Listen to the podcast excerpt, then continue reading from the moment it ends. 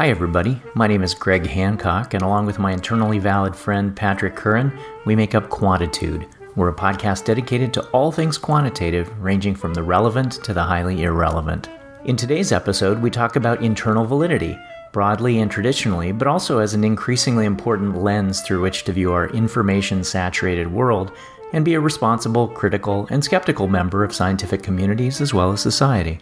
Along the way, we also mention gargling bleach, 5G cell towers, vaping Lysol, fecal transplants, the problem with fire trucks, Star Trek and causality, Sherlock Holmes, melon wrapped prosciutto, kitty physics, the regression fairy, tails challenged individuals, and Mad Eye Moody. We hope you enjoyed today's episode. So, Greg, it's been exactly two weeks since we did our research in the time of COVID. Excuse me. I was just gargling bleach. You were um, gargling bleach.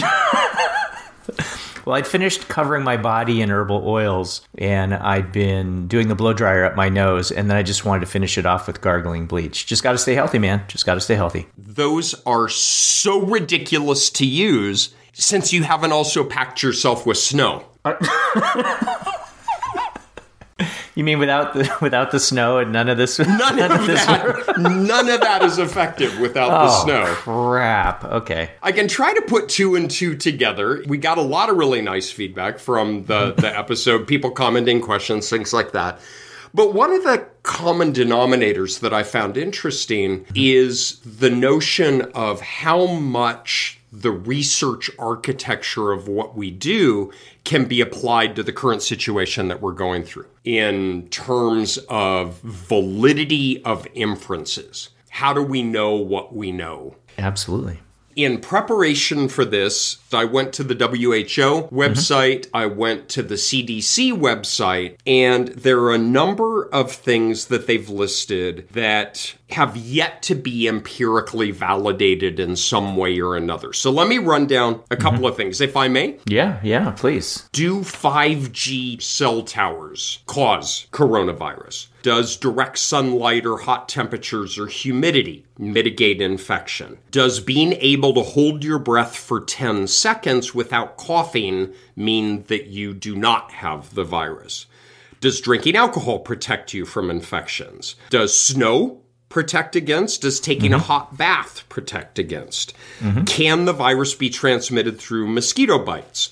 Hmm. Does eating garlic prevent infections? Does spraying yourself with Lysol or inhaling Lysol uh-huh. prevent infections? Does eating Chinese food increase the probability that you will get coronavirus? Hmm. Blow dryer, I noticed Yeah. that one. Do you have any other favorites? No, but I got to go back to the garlic one. I think eating garlic could prevent infection just by keeping people away from you. If you eat enough garlic, it leads to social distancing, and I think there's a win there. But I don't know. It hasn't been tested. But that's the point, right? And mm-hmm. maybe something that we can talk about. Some of these may sound like crazy, mm-hmm. but we don't know that. Does eating garlic reduce your likelihood of getting infected because people are not around you and your infection risk goes down? Mm-hmm. Well, then it does. That's right. And there are things throughout history, I would say, not even that distant history, where if someone had laid these ideas out on a table,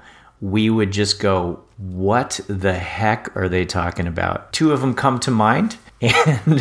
And imagine NIH, right? Or, some funding board where someone comes in and goes, Okay, okay, okay, here's what we're going to do. We are going to take a little bit of this sickness and we're going to inject it into people to cure this sickness. huh? Huh?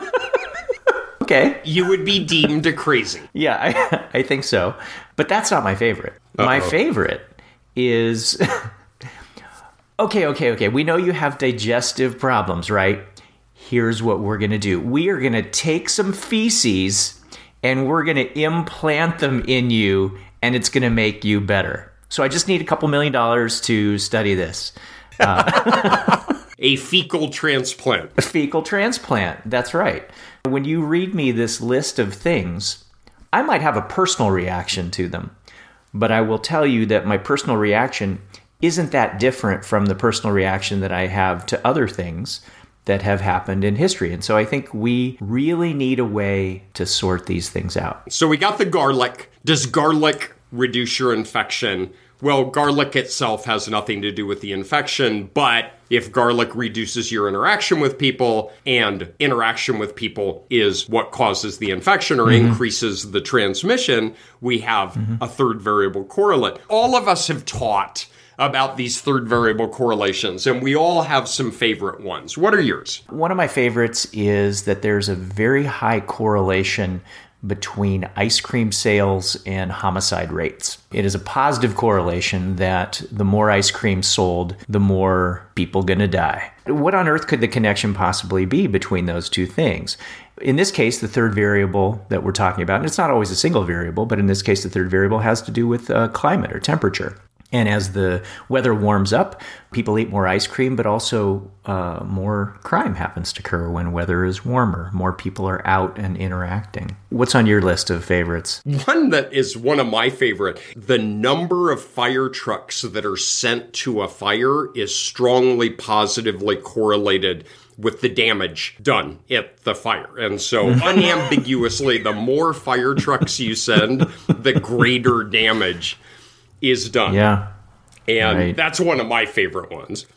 Uh, let me interject one here. There's a relation between the average high school teacher's salary and the percent of students who are going to college.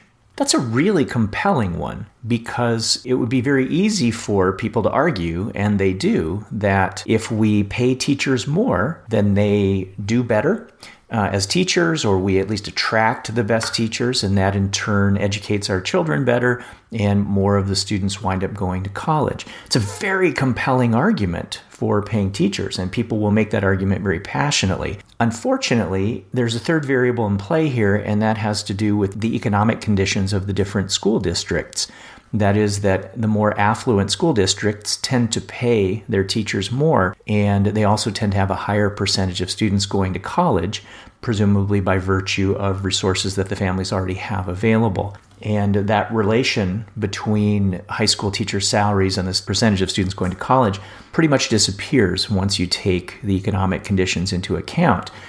And one of the things I like about that particular example is that people are extraordinarily invested in the relation before you take that other variable into account. And people would really want to use that to argue things. And for me, it's an interesting example in the sense that people bring to the table beliefs and agendas or hopes and sometimes it makes it harder for us to look for those other explanations, but no less important to do so, right? Especially if we start vaping Lysol. It is important to try to unpack those particular uh, mechanisms that are at work. You have an exceptionally good point about having a buy in, right? You have a belief, you have something, either a predisposed belief or something that you want to believe to be true. And I'm not saying in any way inappropriate. It would be a wonderful thing if we could just simply raise teachers' salaries and yeah. that that would have some positive outcome on learning. But it's not that easy. And vaping Lysol seems like right there's a logical syllogism is we have been mm-hmm. told mm-hmm. that the virus exists on open surfaces and we have been told that if it's sprayed with a disinfectant that within a matter of minutes it will kill the virus. And we have been told that the virus leads to respiratory infection, ergo, mm-hmm vaping Lysol will kill the virus in your lungs. So there's a temptation to roll your eyes and say how silly it yeah. is, but then you have to remember the fecal transplant. Right? I think that's a mm-hmm. never forget the fecal transplant. And to me, what it distills down to is singularly one of the most important concepts in all of science, and that's just the notion of validity if you have some basic definition that's not tautological. I don't know if you have this with your kids, mm. but they would ask me, "Daddy, what is what does love mean?" And it's like, "Well, you know, when you when you love somebody, when you have a lot of love for them." Another one was where my daughter said, "Well, what is art?" And my honest answer was, well, it's what an artist makes. and validity. It's, uh, it's, it has to do with being valid. You, you exactly. the extent to which something is valid reflects validity. Duh. So, one of my favorite books of all time is Shadish Cook and Campbell. The notion of validity is something just being authentic or being genuine. Is it a valid argument? Is it a valid parking ticket? It's some degree of authenticity. But how we're using it here, I think what's important here is the validity of an inference. Uh, so, one of the big points they make in, and just excuse me, I'm going to call it Cook and Campbell, but only because that's the original mothership, realizing that Will Shadish mm-hmm. had a huge impact on the revision. But thinking about a Cook and Campbell kind of approach, one thing I really like in the argument that they make is a study is not valid. A sample mm-hmm. is not valid. It's the inference that is made. Yes. Is you can have a highly structured randomized clinical trial that makes a completely invalid inference about mm-hmm. some aspect of the relation between two variables. And so I think that's a tremendously important thing to keep in mind. You don't by definition have an invalid study, but what you have is an mm-hmm. invalid inference that's drawn from a study. Yeah, and all of this ties to the desire to make causal arguments. Just think about it as though we're being detectives for a minute. We're trying to understand if, we'll just say, one variable has some influence on another variable. We can't know that for sure until we can rule out other explanations, competing explanations. And a lot of research really revolves around trying to make sure that you are controlling for or explaining all of these other explanations so that you can make the cleanest inference possible about the relation that these two variables have. You talked about the third variable problem, and those are very simple examples. But when when we start to get some of these much more elaborate scenarios, it can be very difficult to control and even even imagine all of the different variables that can be at play in these systems to be able to facilitate valid inference. We are not going to wander out into the minefield of causal inference. And indeed, their entire podcasts dedicated mm-hmm. to the discussion of cause and philosophy of causality. Mm-hmm. But I think you're exactly hit on the point that we need to talk about as to what extent can we say, does inhaling Lysol influence the virus? That may sound like a ridiculous thing. And by the way, I saw the parent company of Lysol announce that you are not to inhale Lysol. Mm-hmm. if you go back to first principles, we can think about John Stuart Mill. And. Mill laid out a very long time ago three basic conditions to infer cause. The first one is the cause has to precede the effect. Mm-hmm. Okay, that's cool. Temporality. Temporal precedence. I think all of us who are not Star Trek fans can handle that the cause needs to precede the effect, right? And so Dang it, you beat me to that joke too. Did I? I that was I was just ready with that one. I am sorry I pulled the wrinkle in the space-time continuum. Oh man. If you just go counterclockwise around the earth at a very fast it has fast to be fast rate, though. It has to be fast. Darby okay. Wales. All right, that's my Scottish. Eh, never mind. We've established right. early on. Admiral, there be whales here. Well done, Mr. Scott. so John Mill says the cause has to precede the effect. Then the cause has to be related to the effect. You have to somehow tie these two together, which is a lot of what all of us do is how do you look at covariation? How do you build mediation models, moderation models? Is the because has to be related to the effect. But where life gets really fun for me is Mill's like mic drop which is there are no plausible alternative explanations. Mm-hmm. And that, I think, is where life gets fun. We can all agree that it has to precede. And I think we can all agree that you need to, in some way, tie the cause to the effect. But then we wander out on the topology of Hell's Half Acre mm-hmm. of saying there are no plausible alternative explanations. That's right. There's a Sherlock Holmes quote right? Arthur Conan Doyle. It's something like once you eliminate the impossible, whatever remains, no matter how improbable, must be the truth. Something like that. Let's just stick to what we know, yes? Stick to the facts. Once you've ruled out the impossible, whatever remains, however improbable, must be true. What does that mean?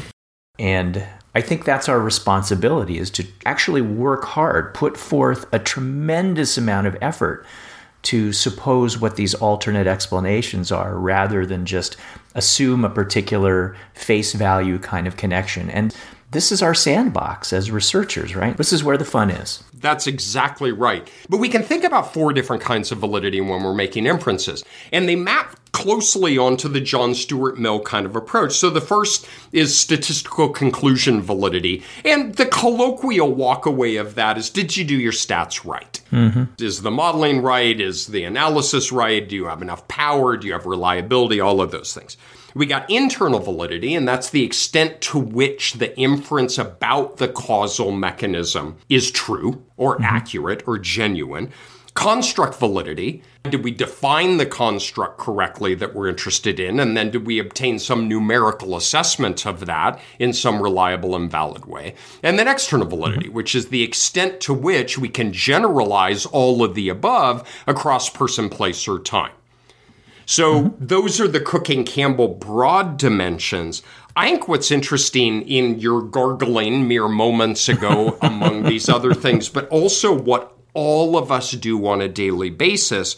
I think the most interesting among those is internal validity. Absolutely. As methodologists, you and I certainly focus on the other aspects of validity, but I, I find that when I'm interfacing with people who are doing studies out there in the wild, very complex studies, this is really where the rubber hits the road, right? Trying to make sure that whatever conclusions are going to come out the other side support or refute, depending on how it goes, the hypotheses about the causal chain that is operating. And it's also one of the most fun from a creative standpoint. One thing I love about our field is there is a mechanical aspect to it. There are equations, there are estimators, there's software code, but I think more of our job is in the artistic, creative kind of realm. And that is, if we observe mm-hmm. a particular relation between parental alcoholism diagnosis and child behavior, and the siren song is drawing us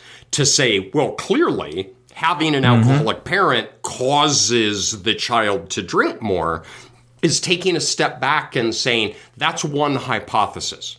The fun part is is as a group, let's make a list of plausible alternative explanations and then see which we can bring empirical data to bear to undermine or even openly refute and then narrow that down to some smaller number.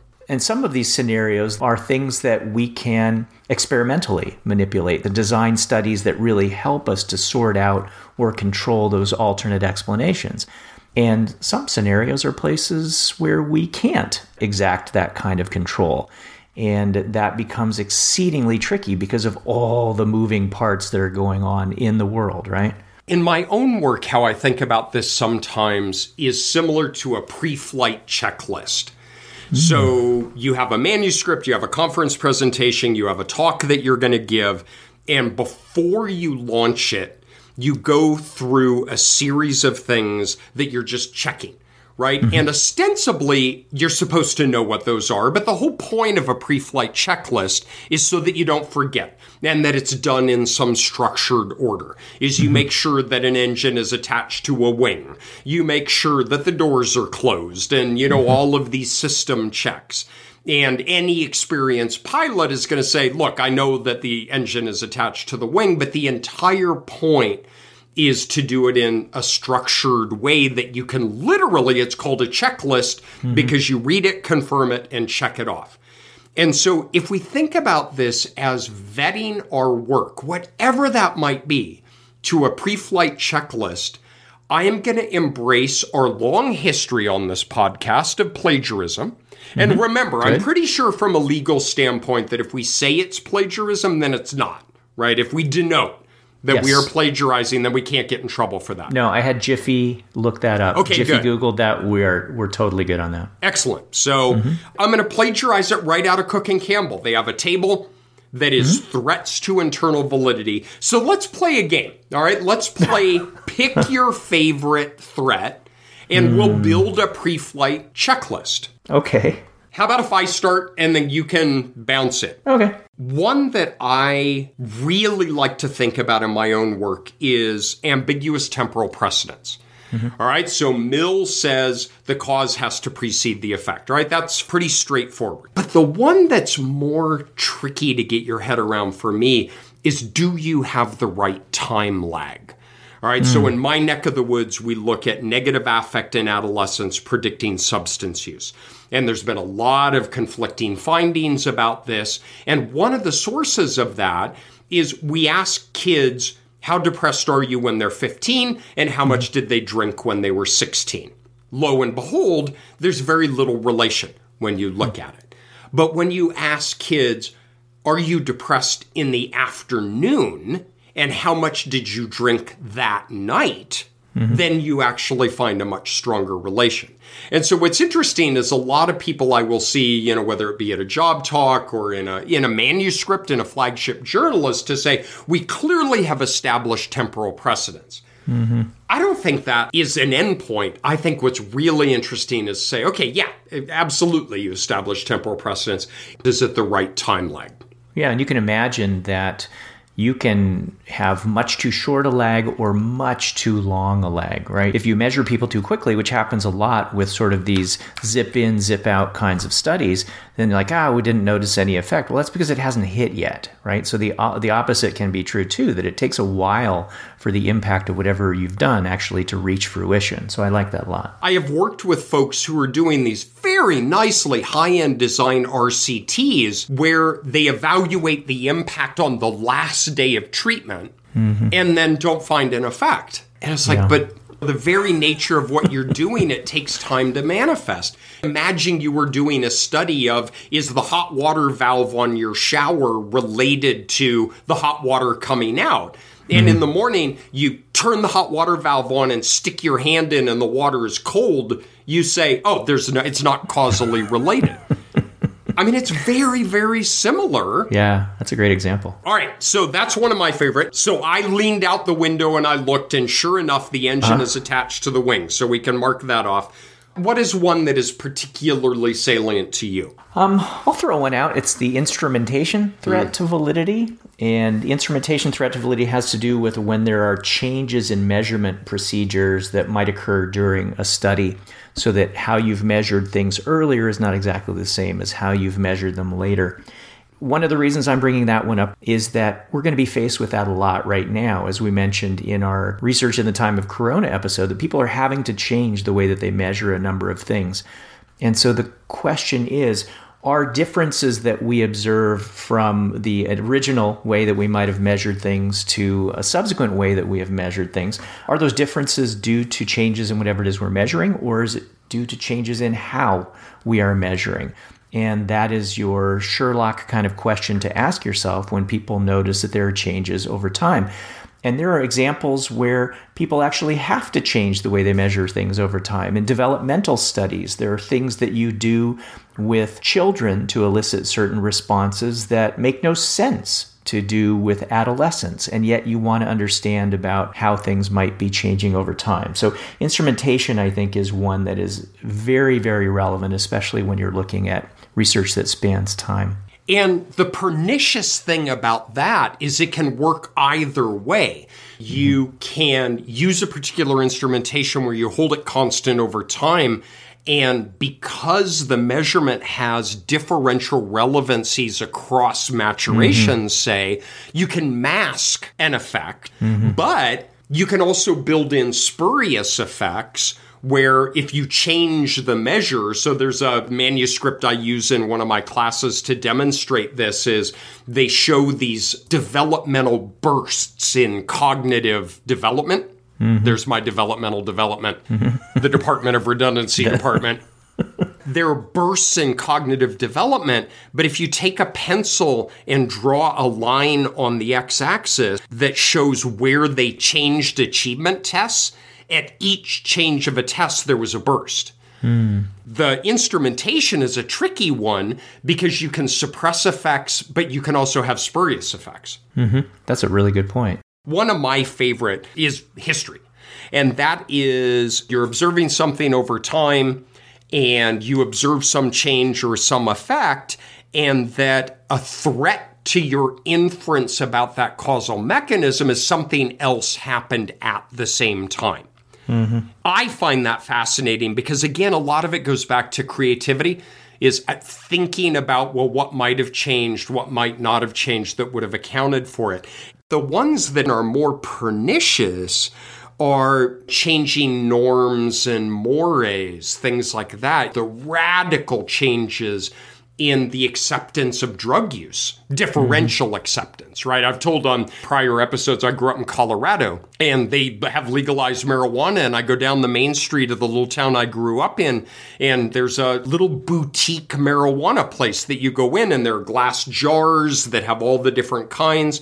I mean, if you're studying lifelong trajectories of drug use, the changing norms of drug use when you're studying these things, that's an alternative explanation. Remember, what we're doing is trying to mm-hmm. say, can we generate alternative explanations for our causal effect? And one is a systematically increasing acceptance of marijuana use on a societal level is an alternative explanation for some change that you're finding in what you're studying yourself. So history is one of my favorite. That's that's very relevant in a lot of educational interventions as well, where someone might have a new curriculum going on throughout a school year, but something happens during the school year. For example, Khan Academy maybe comes out with a whole new suite of videos that address this particular topic, and all the kids flock to that. It makes it very difficult to sort out what what's what. So I like that one very very much. All right, give me your next one. Uh, how about maturation? Oh, I um, love that one. the idea that there might be biological or psychological processes that naturally occur during the course of a particular study. All right, let me give you a let me just give you a contrived example of maturation. And, and if anybody has ever run track, you know that we run around the track in a counterclockwise fashion. And imagine someone wanted to do a study to see whether or not people actually run faster in a counterclockwise fashion as we're accustomed to or in a clockwise fashion. So the researcher has a bunch of kids run in the standard counterclockwise fashion and times are taken for all of these kids and then they run in a clockwise fashion and all of the times are taken for these kids and lo and behold kids run faster in a counterclockwise fashion. So, is that because kids are accustomed to running in that particular direction? Uh, what might be the reason? Well, how about because you stupidly had them run one right after the other and the kids are completely fatigued in the second run? Now, that's a very obvious one where fatigue is the maturational process that's occurring, even though you don't necessarily think about it as maturation in the, in the dictionary sense of the word. Any biological or physiological change. So, when people are comparing treatments or looking at what might happen over time, you have to ask yourself what other biological, psychological, physiological things are operating simultaneously. And there can be a lot of little nitpicking things that you can find that unravel the inferential logic that people otherwise are piecing together. And I like that it can operate both on a state like or a trait like level. So, a mm-hmm. state like I, I was part of a group that was doing a big data collection that spanned an entire day, and they were all very, very good at what they did. And holy cow, it was like banging elbows out in the paint as they're throwing each other, you know, in totally appropriate intellectual ways, but mm-hmm. trying to get their measures earlier in the day mm-hmm. because they're less tired, they're less Yeah. hungry, they're more engaged. But the kind of work I do, I'm really interested in things that unfold over five and 10 and 20 years. Mm-hmm. And then it becomes well, you've got these children who have the audacity to grow and develop and to go from little people into big people. And mm-hmm. from that, I'm trying to extract some subset of something that's growing itself and trying to come to some understanding of that. So you have children that are developing entirely on their own, especially if you're doing some kind of manipulation. So, an interesting thing with maturation is you can have an extraordinarily effective intervention on substance use where mm-hmm. kids still use more and more substances every year, right? Their substance use systematically, monotonically goes up every year, but they're not increasing as much as they would have if they had been left to their own devices. And so you're right. slowing a positive growth, yet that is a highly effective intervention in what you're working with. It's mm-hmm. kind of a similar thing on your side of the street in schooling is if you have a school that's operating at a very high level, they're extraordinarily successful as a school if they maintain a consistent level of achievement over mm-hmm. year to year to year to year because they're not falling in achievement. Right you look at a school and say, we need to fire the administration and replace them because they don't have systematic gains every year. Mm-hmm. Well, that's like trying to say, all right, I'm going to try to run the fastest mile I possibly can. And I got to tell you, as an aging runner myself, is just not getting slower mm-hmm. is a huge achievement. Mm-hmm. Another one for me, oh, there's so many interesting ones. Let's go to one of the granddaddy of them all is selection. Mm. If you're at home and you've got your pre flight checklist and you're thinking about, and whether it be a research project you're working on or you just listened to NPR and they said something, and now through your pre flight checklist, you ask yourself, well, where did those subjects come from? Mm-hmm. How did they decide to make themselves available for the study? Right? How are they selected? And in a simple way, we can think about if you have two groups, is there a self selection into a treatment and a control group? And then you see a group difference. How do you know it's what the intervention was versus pre existing differences? But that's an easy one to think about. The trickier one to think about is you do a Twitter poll, or mm-hmm. you do a Mechanical Turk, or you do a psych subject pool, or a thousand other things. What is the mechanism that led an individual to place themselves in front of you, and then you're trying to make some causal inference about one thing related to another? An example that I talk about in my class that has to do with NFL players. I read a headline that said CTE, chronic traumatic encephalopathy, is in 96% of dead NFL players.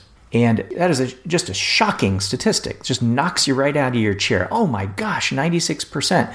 The article essentially was trying to make the case of an incredibly strong link between people participating in football and getting CTE, which would be which is a horrible link to have, right? And I happen to love football, but I also want people to be safe.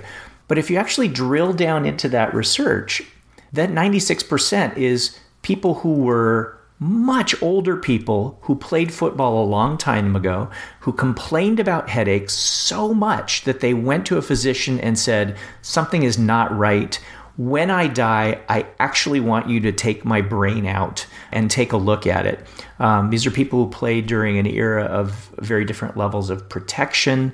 So it's very difficult to ascertain the degree of connection between the impacts that they experienced as a football player and the subsequent CTE. It does not mean that there's no connection, but our ability to gauge the magnitude of the connection is completely thrown off by the fact that all of these people self selected into this group by virtue of having a headache. And it's not at all unlike what we're currently facing with the ability to figure out what the fatality rate is associated with COVID 19, right? The early data are that, oh my gosh, people are, are dying quite a bit. But that's because people with extreme symptoms were the ones being tested. That's not to say that there isn't a link, but our ability to gauge A, is there a link? And B, what is the magnitude of that link can be compromised by this particular threat to internal validity. That's exactly right, both about our own research, but about thinking about what is the fatality rate, what is the infection rate, because those denominators are in many ways self selected. They're testing the sickest people, right? And mm-hmm. every day we listen to the news and we learn something new because now they're testing different types of people and testing for antibodies and these rates seem to be changing drastically but it's mm-hmm. because mm-hmm. people are examining different kinds of individuals who come into the system that present themselves to be tested. To me, it's a numerator denominator problem often. Is as you say, is what is the denominator of the NFL players? Well, is that representative of all NFL players or the ones that said, you can take a circular saw to my skull and dig out my brain and mess around with it? I'm cool with that. Right? It's exactly the same thing. I was telling a story earlier about going to this private school, you know, open house night. Mm-hmm. Where they were unambiguously making a causal inference that if your child goes to their school, mm-hmm. that their probability of getting into an Ivy League was X percent. And every element ranging from the melon wrapped prosciutto, which by the way I was like stuffing into my pockets to take home, is every element was our school will cause your child to go mm-hmm. to Ivy League.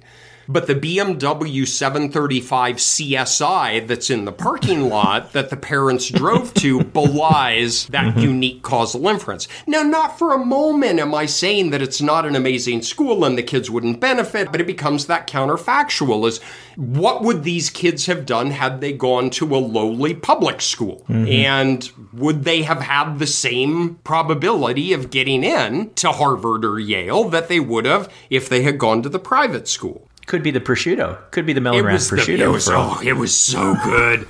Even with pocket lint on it driving home. All right, let me throw out one here. How about attrition, or mm. historically referred to as experimental mortality. um, the, the, word mortality is so gloom and doom, but but the idea is that you are experiencing a non-random loss of subjects during the course of a study. So imagine that you would like to know whether a particular treatment has an effect, and you want to compare pre to post. But if a number of people drop out of your study come post and you want to make a comparison pre and post, the question is do you really have I don't literally mean the same people, although it would be nice to have the same people.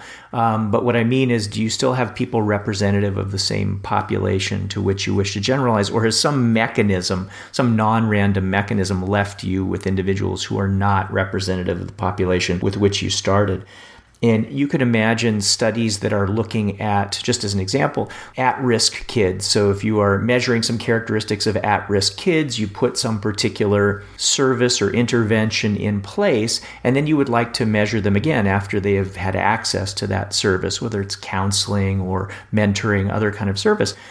And in the end, you find out, oh my gosh, on average, kids are so much higher on all of these markers. And the, the natural conclusion, the conclusion that your heart is dying to make in the first place, I'll throw that in there too, is that this has been a phenomenally effective intervention.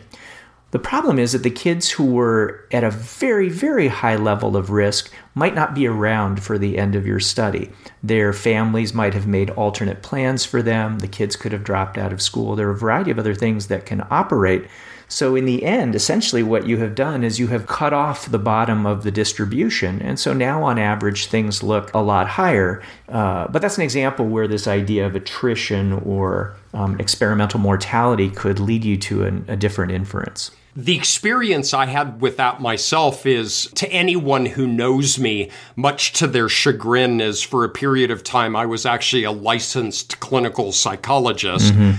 And Yeah. part of my clinical training was in anxiety disorders and treating obsessive compulsive disorder. And one of the most effective interventions for this is Foa and Kozak's model of exposure and response prevention, kind of consistent with your fecal transplant example.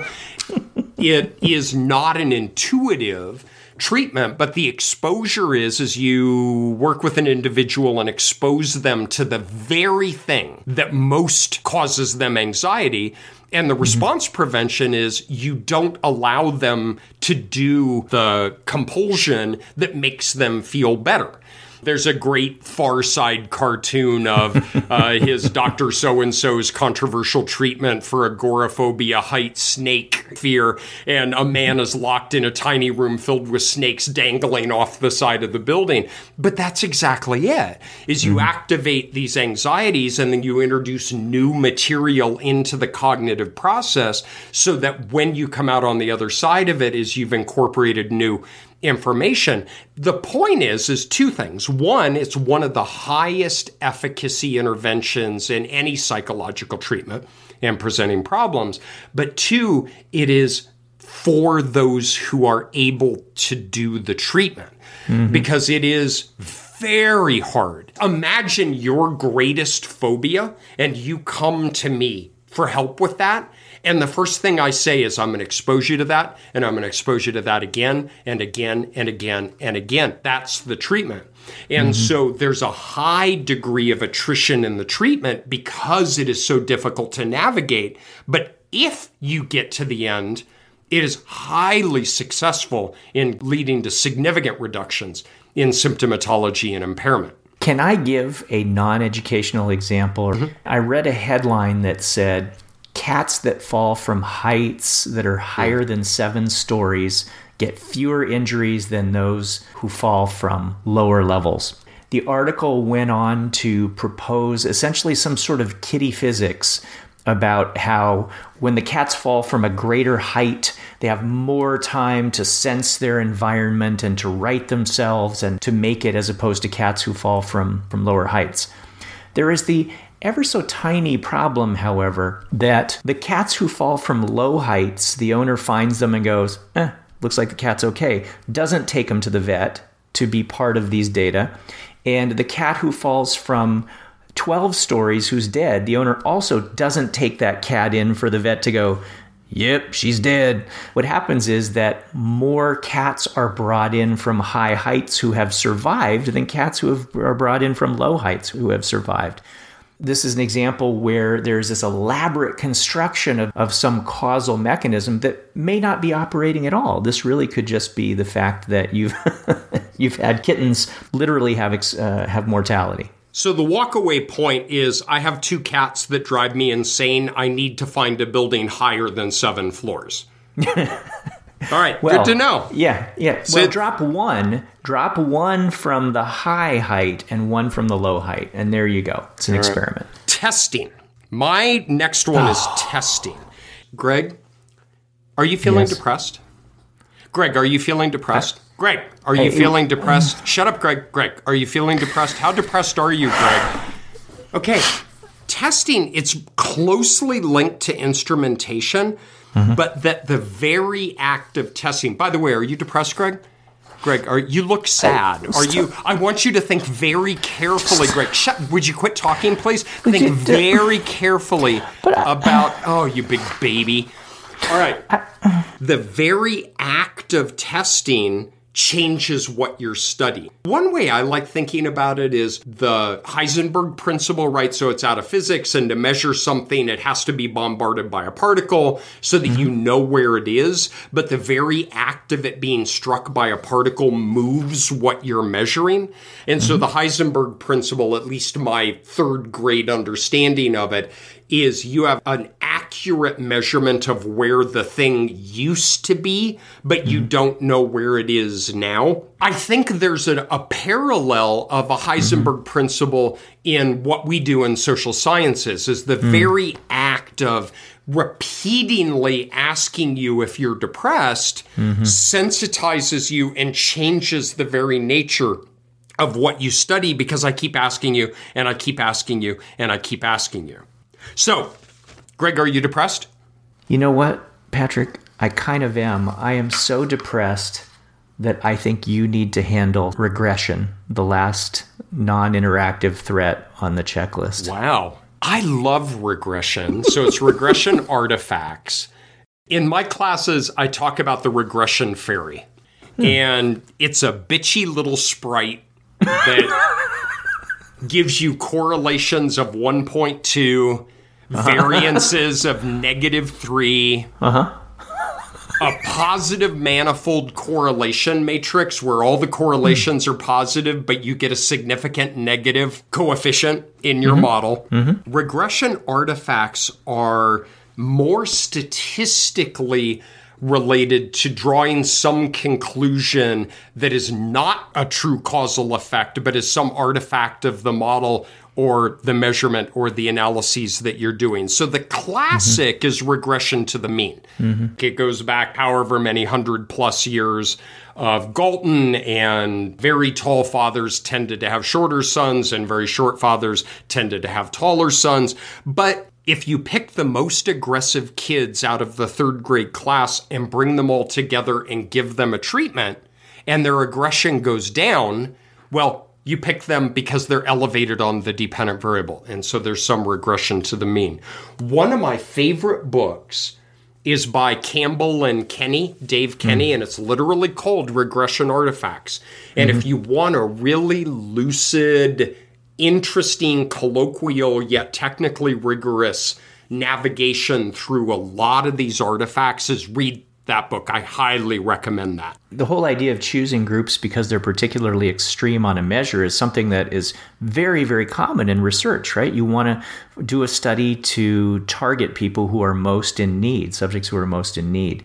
The example that I use that is completely nonsense in my class is that I have all of the students in class flip a coin 10 times and I and it's a big class so I identify those students who flipped three or fewer tails and I give them a treatment it is a treatment where I, I praise them and tell them that they're extraordinarily worthy. Um, although they are tails challenged individuals, that I think that we can get around that. And so I motivate them and I have just those people flip their coins again. And lo and behold, they have dramatically increased the number of tails that they tend to flip.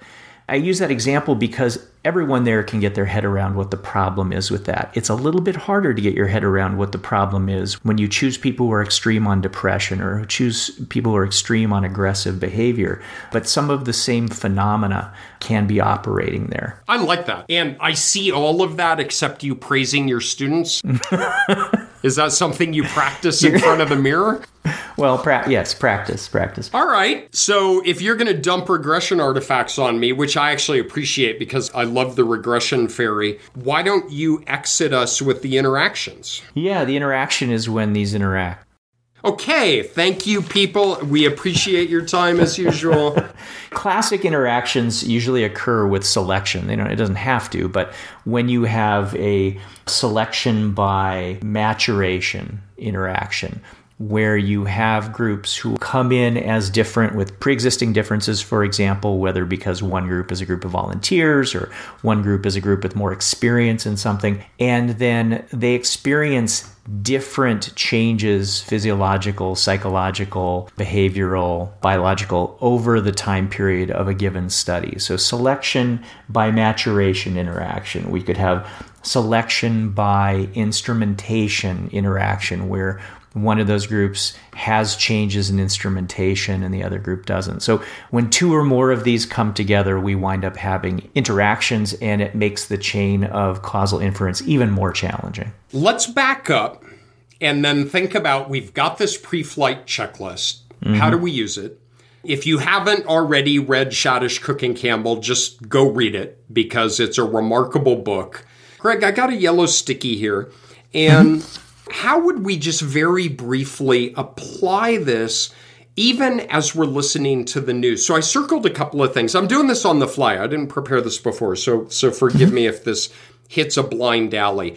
But let's say that 5G cell towers were associated with higher levels of COVID diagnosis. There are more people with COVID diagnoses that are near 5G towers than not. All right, so this is going to be a pop quiz. All right, that's hmm. a real correlation. Give me an alternative hypothesis.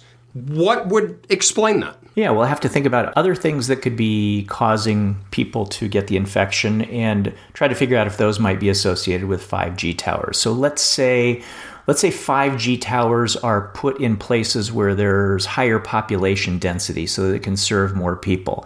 And maybe it's actually the higher population density, the fact that people aren't able to socially distance as much that would be causing those infections. That's that's one explanation. Good. Okay. We're going to rip through these.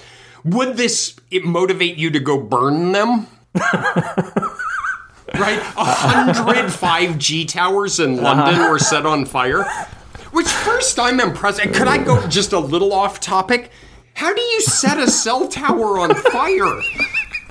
You I think you rub it in herbal oils. Oh. okay, so I am going to give you another one. This is oh, totally Oh, unfair, and I'm just going to throw It these is. at you. It is. I had no idea, but okay. And All you right. know my deep commitment to not caring about what Yes. is fair and not fair. All Uh-huh. let's say that I present you with real empirical data that Mm-hmm. drinking alcohol is associated with having a lower level of incidence of the virus infection. Okay. Again, what I have to do is I have to think about what are other possible variables that could be associated with virus infection and how might those be associated also with drinking. Imagine it's the case that people who are socially isolated are people who are prone to drinking, but also as a result of that social isolation, they're distancing automatically as a result of that. So, in that case, we have a potential common cause this isolation that people feel, or who knows, could be other mechanisms that cause them to drink, but as a result, they're also um, segregating themselves from the rest of the population and experiencing lower infections. Final one. All right, Mm-hmm. as I did a study and I found out that people who live in environments with deeper snow have less infection, and therefore snow protects you against the infection. It must kill the infection. Respond. Sure, I could probably go a couple of different directions with that. One is if the snow is very, very deep, it's harder for people to get outside and navigate in that snow, harder for them to interact, harder for them to communicate the virus. That is one potential alternate explanation. The other might be if you go across different countries, countries where there is tends to be deeper snow might have different cultural norms around interacting, different behaviors around family interaction, all kinds of different things that have nothing to do with the snow, just the geographic locations and the cultural background of places that tend to have that deeper snow. Outstanding. Thank you. And kind of a wrapper on all of this is I think one of the greatest threats to the entire scientific endeavor is I know a guy who mm-hmm. fill in the blank. right? And I think a lot of what we're navigating now falls under that umbrella. I know a guy who was diagnosed with COVID and took this malaria treatment and the mm-hmm. COVID went away. Well, a friend of my mom's lives in Tucson. And mm-hmm. they have no cases in her apartment complex, and it's because it's so hot there. Mm-hmm. It's another siren song to generalize from an anecdotal experience and violate one of these pre flight checklist points that leads us mm-hmm. down blind alleys. I agree completely. And I feel like there is this powerful cocktail of things that come together. There's that might be strong prior beliefs. It might be a general confirmatory bias that humans have. It might be a lack of understanding of validity issues. It might be an unwillingness to dig more deeply, to be more skeptical. But it's this cocktail, this recipe for, I'll just be strong in my language, a recipe for ignorance um, at the very least naivete, but but ignorance and sometimes even belligerent ignorance. And you get an uninformed scientific community and you get an uninformed public as a result, where people say things like, well, it's obvious or clearly. And I think that is incredibly dangerous. I want people to be questioning things. I want them to, every single thing that comes across social media, everything that they see in the news, I really want them to explore alternate explanations about that. In fact, I think it's our duty to explore alternate explanations, not just take things at face value.